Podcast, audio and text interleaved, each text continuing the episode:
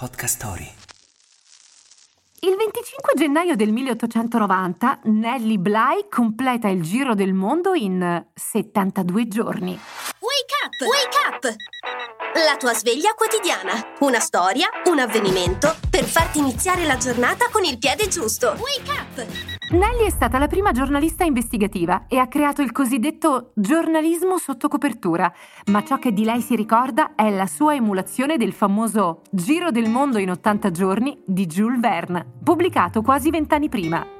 In nave, in treno, a volte a piedi, l'appena 24enne Nelly riuscì a percorrere oltre 40.000 km in soli 72 giorni, aiutata nell'organizzazione dall'editore Pulitzer e compiendo, prima al mondo, un viaggio del genere senza nessun uomo accanto.